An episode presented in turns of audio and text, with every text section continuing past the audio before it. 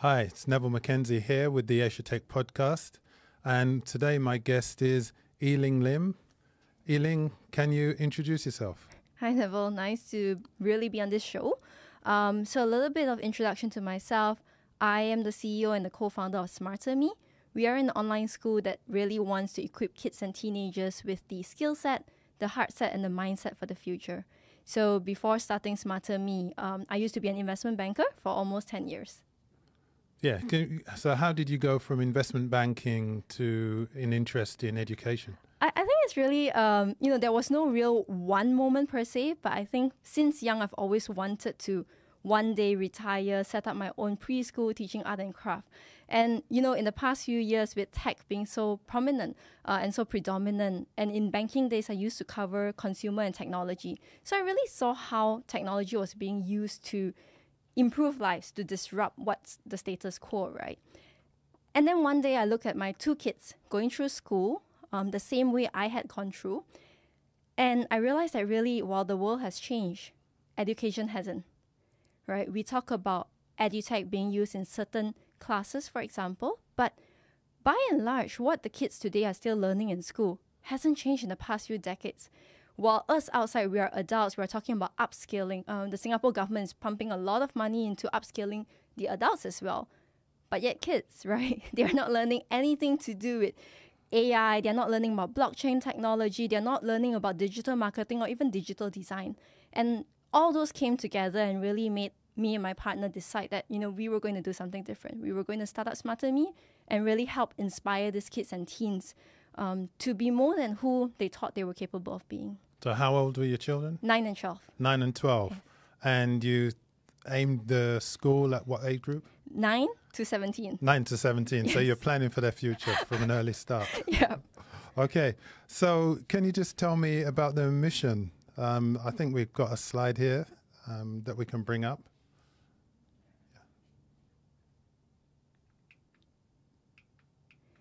That's the one there. Yeah. yeah. So, so I mean, our why, our purpose is really this, which is to prepare kids and teenagers with the skill set, the mindset, and the heart set for the future.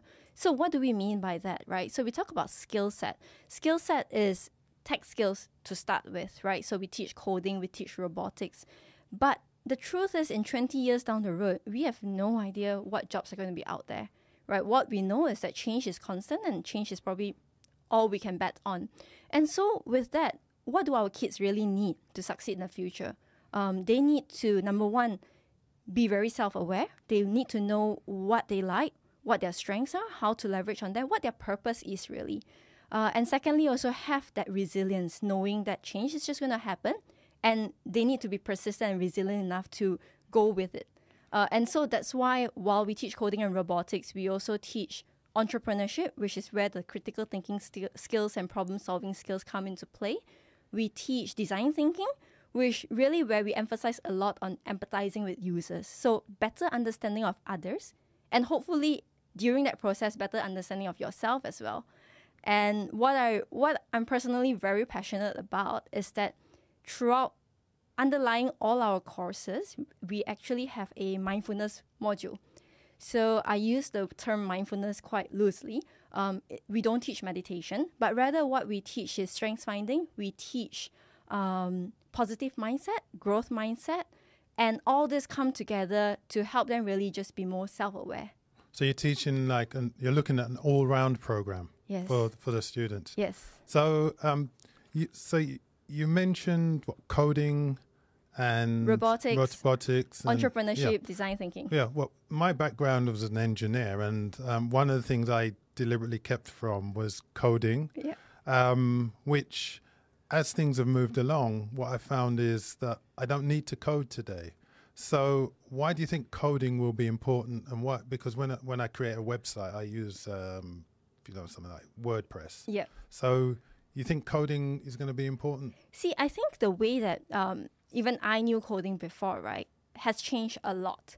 So while you don't need to, and not all of us necessarily need to be coders in the future, that knowledge, that understanding of how things work and how it powers up whatever we see on the surface, I think is important.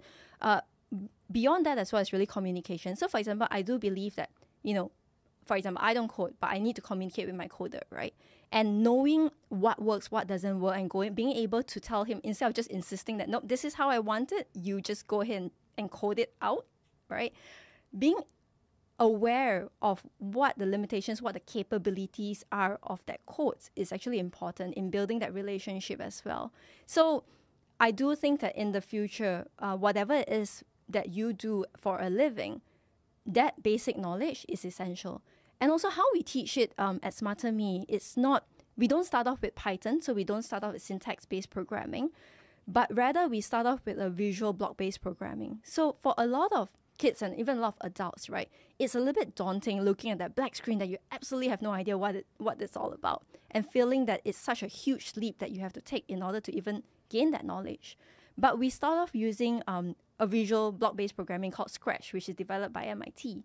And what it does is really it ignites that interest. It shows kids and teenagers that they are capable of creating something, because in just you know eight hours uh, or so, they can come up with a simple game. And just being able to see that, wow, this was a game that I used to play before, and now I can actually code it out, I'm capable of that. Uh, and also throughout the process, there's a lot of logical thinking as well. So coding is a lot about math, right? So we use a lot of loops, we use a lot of logic if then else, and all this I think factors in um, throughout even your normal non-coding thinking, the way you think logically. Yeah, I, I, quite like that answer because if we go back to your first statement, where um, although I did keep away from coding, I I grew up in an age when we used HTML yeah. directly to the screen. So now when I look at um, a WordPress website, yeah.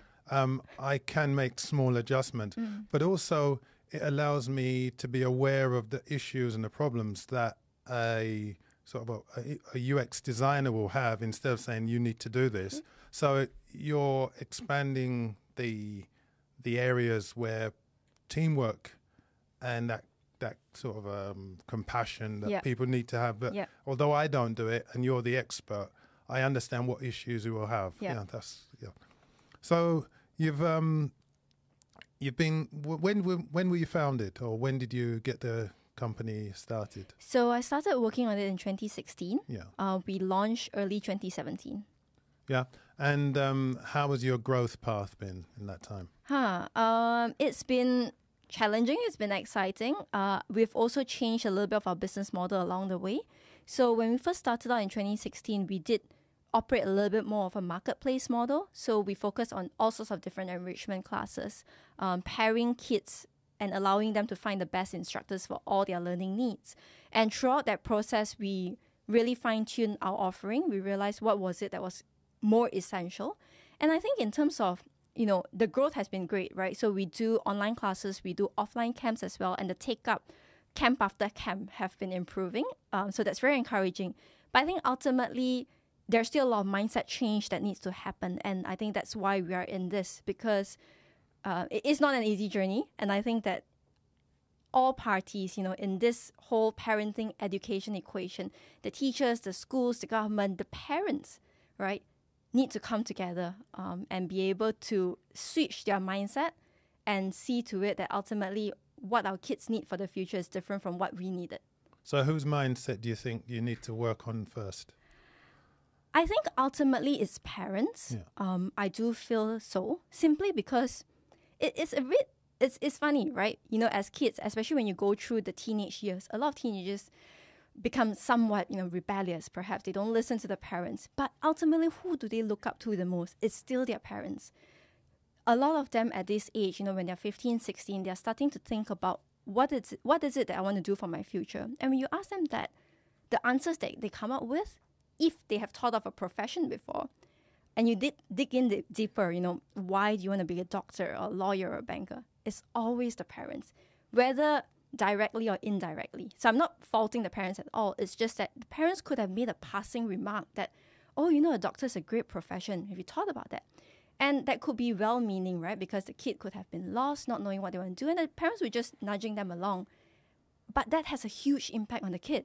And they carry that with them throughout the years that come, even if throughout that process they realize that, oh, I'm afraid of blood. I, I don't actually want to be a doctor but they're afraid of even telling their parents that or showing that sense of uncertainty. So I think it again boils back down to communication. I think as we are doing this, we are also seeking to really improve that communication between um, between teenagers as well as their parents. So, what message do you think parents should send to their children? Uh, I think along, along, along, along, along, along, along, a lot of self awareness. Yeah. You see, with the millennial and the older generation, right? Um, you see people start searching for a purpose or for a passion, and we're still in that process.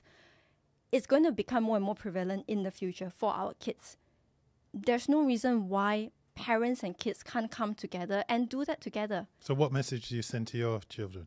Uh, so my two kids are very different. Uh, yeah. Uh, the younger one loves coding. The older one is more creative, more design. Ultimately, what we do is we just expose them to everything and help them discover what it is that they're they they're strong in and what they're interested in. Um, and ultimately, we support them throughout that. And for me personally, I share all my challenges with them. So whether or not it's doing the startup um, challenges that I face, even when you know a, an employee resigns and I'm feeling a little bit down for the day, I will actually share it with them because I want to let them really see how is it that I face challenges daily as well and how I bounce back and how I think about it. And do they support you? I mean, I mean, how old are you? Said twelve. Nine and, and twelve. Nine and twelve. Yeah. So, do they ever give you advice that works? You know, the funny thing is that um, sometimes they do, but usually they ask. Yeah. They ask questions. They will ask you, why are you feeling like this? And it's a very pure, curious question, right? But as they start prodding deeper and deeper, as they ask more, I find myself questioning myself more as well. And through that whole process, I find myself understanding myself better. So a lot of times it's actually reverse teaching. Um, so I don't seek advice per se from them. Sometimes it comes, but more often than not, that support that you get um, directly or indirectly, that's the most valuable part. And I think ultimately it's the sharing that's important. Yeah. So we have another slide here that we can show. Um, so can you just tell, this looks at um, addressable market. So can you just talk us through this? Yeah. So when we form Smarter Me, I mean, our main classes are actually conducted online. So it's all live online, which means it's kind of like a group Google Hangouts or a Skype call, but in a proper classroom setting. So at a fixed time every week, the student will log on, the, the teacher will log on as well, and they actually interact. The reason why we decided to go online instead of setting up a brick and mortar um, enrichment center is because now, while while I started out earlier saying how kids aren't really learning what they are, they need to learn for the future, right? I think Singapore and Singapore children are already pretty blessed in the sense that there's a lot of great teachers here who can already teach the topic. But if you look at outside of Singapore, you look at Malaysia, you look at Indonesia, uh, you look at Bangkok, right? If you have parents there who are aware of what their kids need, yet they can't find the teachers, they can't find that skill set that's required. Um, traffic is also another big thing. And so by having our school online, we are able to reach out to a wider market. We are able to, more importantly, provide two things. One is accessibility, which is wherever you are, as long as you have internet connection, you can learn, right? Um, and secondly, affordability. By doing it online without rental, we are able to afford uh, offer our classes at half the price of what it is at a typical center. And so this addressable market is really our aim, right? Which is that if you look at um, Singapore itself, that's 250,000, Malaysia, that's 2.6 million, in Jakarta itself, that's 600,000. These are all our exact addressable market, taking into consideration English um, language proficiency, internet penetration rate. And so we are looking at the addressable target market of 1.5 million, right? And the way we see it is that this education is essential, right, for the future. And so we are looking to actually capture a target market of at least educating 80,000, equipping them with the skill set, heart set, and mindset for the future in the next two years. So, what would be a typical day for a student enrolled on you? I mean, would they, they have their normal sort of three no nine till three lessons, and then how does your um, right. classes fit in with right. that, or or is it a replacement for? No, no, it's not a replacement for. So they still go to school as usual. It's just that after school. So we are a little bit more of an after school activity at the moment. Um, obviously, I do think that it shouldn't be limited to being an after school activity in the future. But as of now, that is the case. So students are typically at home seven to nine, they come on, they log on to the class after their dinner. Well, how many days a week? currently, if you're enrolled for, for example, coding, it's once a week. So it's two hours every week. Yeah, and we do have different classes running on different days. Yeah. So can you just talk us through what you would I- aim ideally for an ideal student? An ideal student. So an ideal student would actually be enrolled in all four of our Yeah, classes. yeah. Um, or, and if not, even if they're enrolled in one or two, they'll be collaborating at some point or another with students from all the other classes simply because ultimately we want to um, equip our kids with holistic skill set, right? So a coder shouldn't, a student sh- shouldn't be just learning how to code. They should learn how to apply that coding or robotic skill set um, to, to de- and think in a design thinking manner how do I use those skill set to actually solve a real world problem? How do I go out speaking to people, understanding their problems, and then coming up with a solution for it? And so, on one hand, one child could go through all four and master all four skills, or on another hand, they could decide that you know I still prefer coding and robotics. I still like building and doing the actual coding, but I'm happy working and I know how to collaborate with another student who could be more comfortable, you know, in a design setting, for example. So the student would be so once a week or two times a week, Yes. So Um, if you're enrolled in just one class, it's once a week, two classes twice a week. twice a week, Yes. um, four classes, four times a week. That's right. Do you think it could be too much? Because a lot of students they use their mobile devices Yeah. constantly, Mm. and then to do more work on So how we view yeah. it is that instead of taking away or controlling screen time, which is what a lot of parents are, are obsessed with, right? How do I Mm. control screen time? We ask them, why can't we turn that screen time, right? Changing our kids from being consumers to creators instead of then spending that time, that one hour on YouTube. Uh, and they could be consuming good content anyway. They could be watching TED Ed, right? But can we use that one hour and replace it with one hour of learning instead? Similarly, you know, this is applicable across all sorts of topics, and it's not just limited to them having to join our school, right?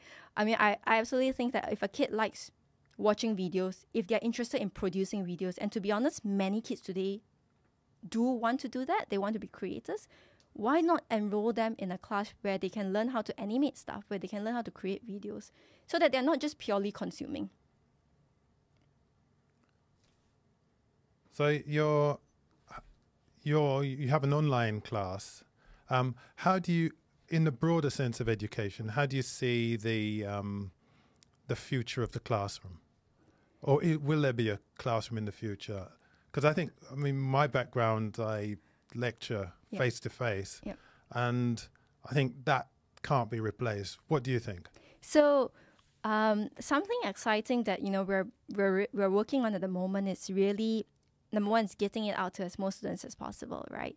And that is achievable by making it online, basically self-paced learning. Because kids today, um, teenagers today as well, they're they're absolutely busy. They're swamped with school, but they always have that time at home where they can learn on their own.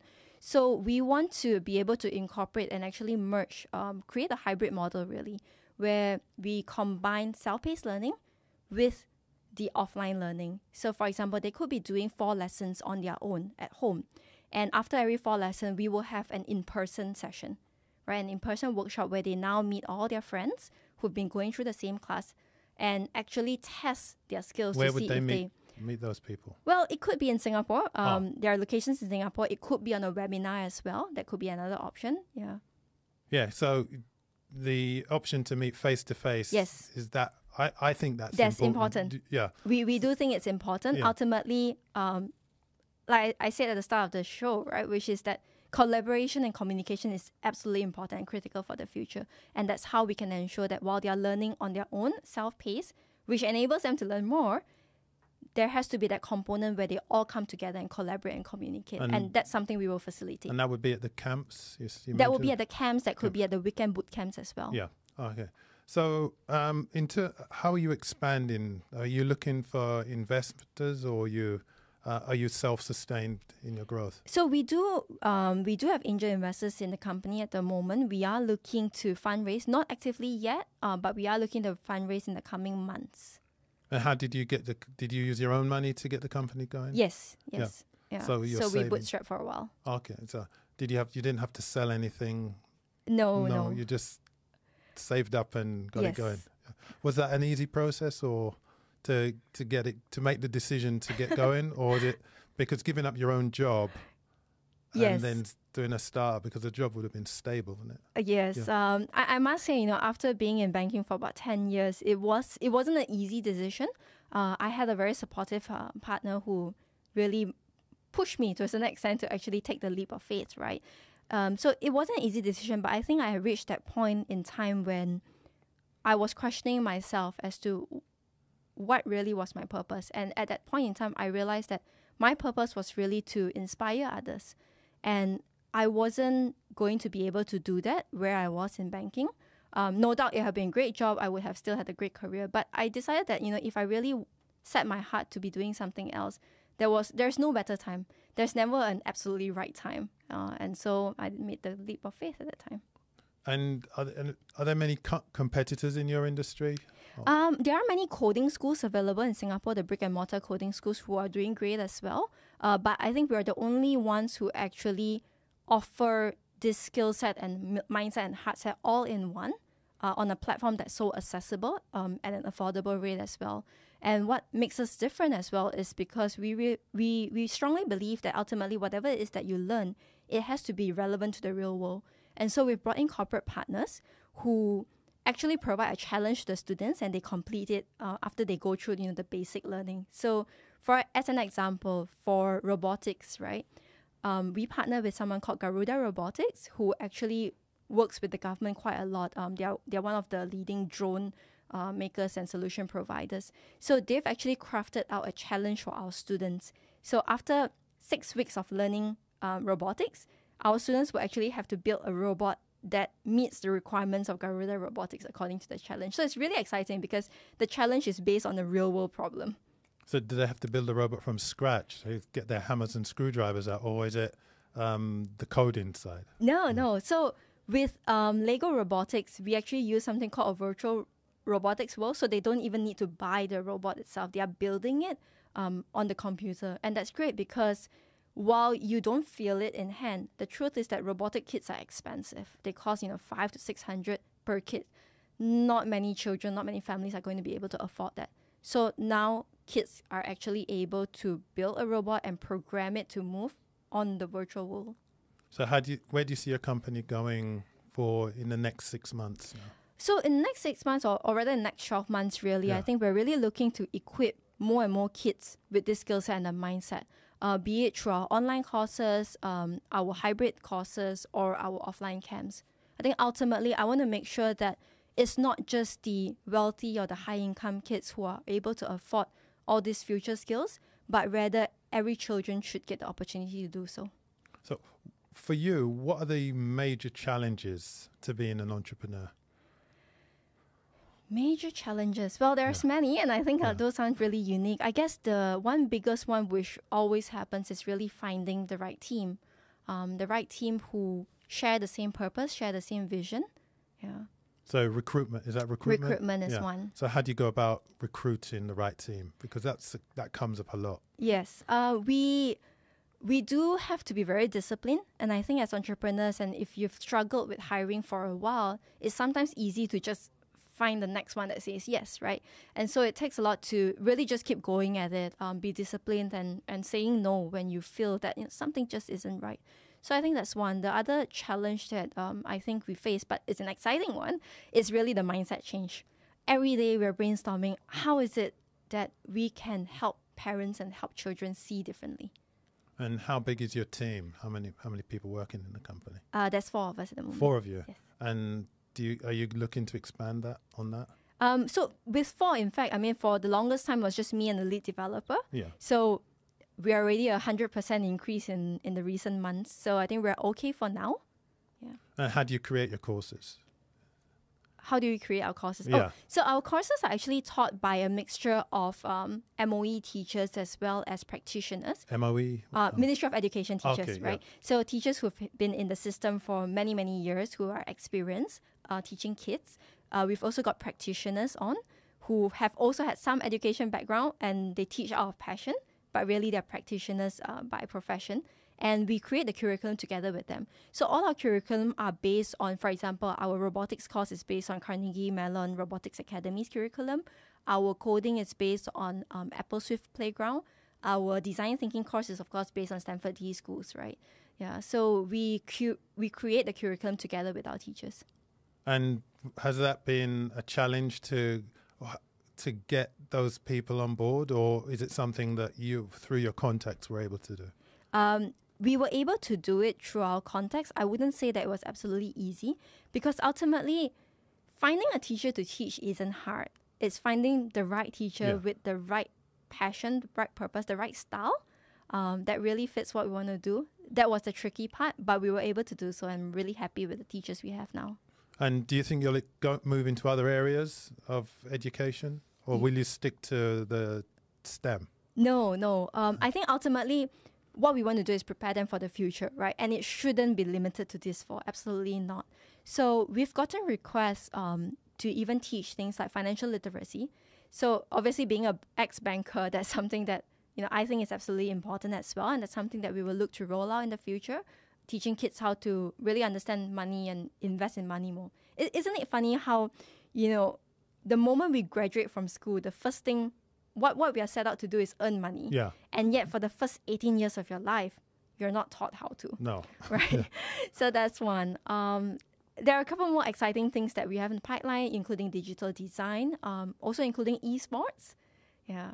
Esports. esports. That's, is, I think that might be your most popular course. That's gaming. Yes, I think it's also really changing mindsets rather than so if you're interested in in gaming, for example, you don't have to be a professional gamer. Um, similar to athletes, right? Only the top five percent actually make it. So Yeah. it's the same in the gaming world. But there are a lot of other roles in the industry. You could be a esports marketer. You could be an esports commentator. You could be an esports manager as well.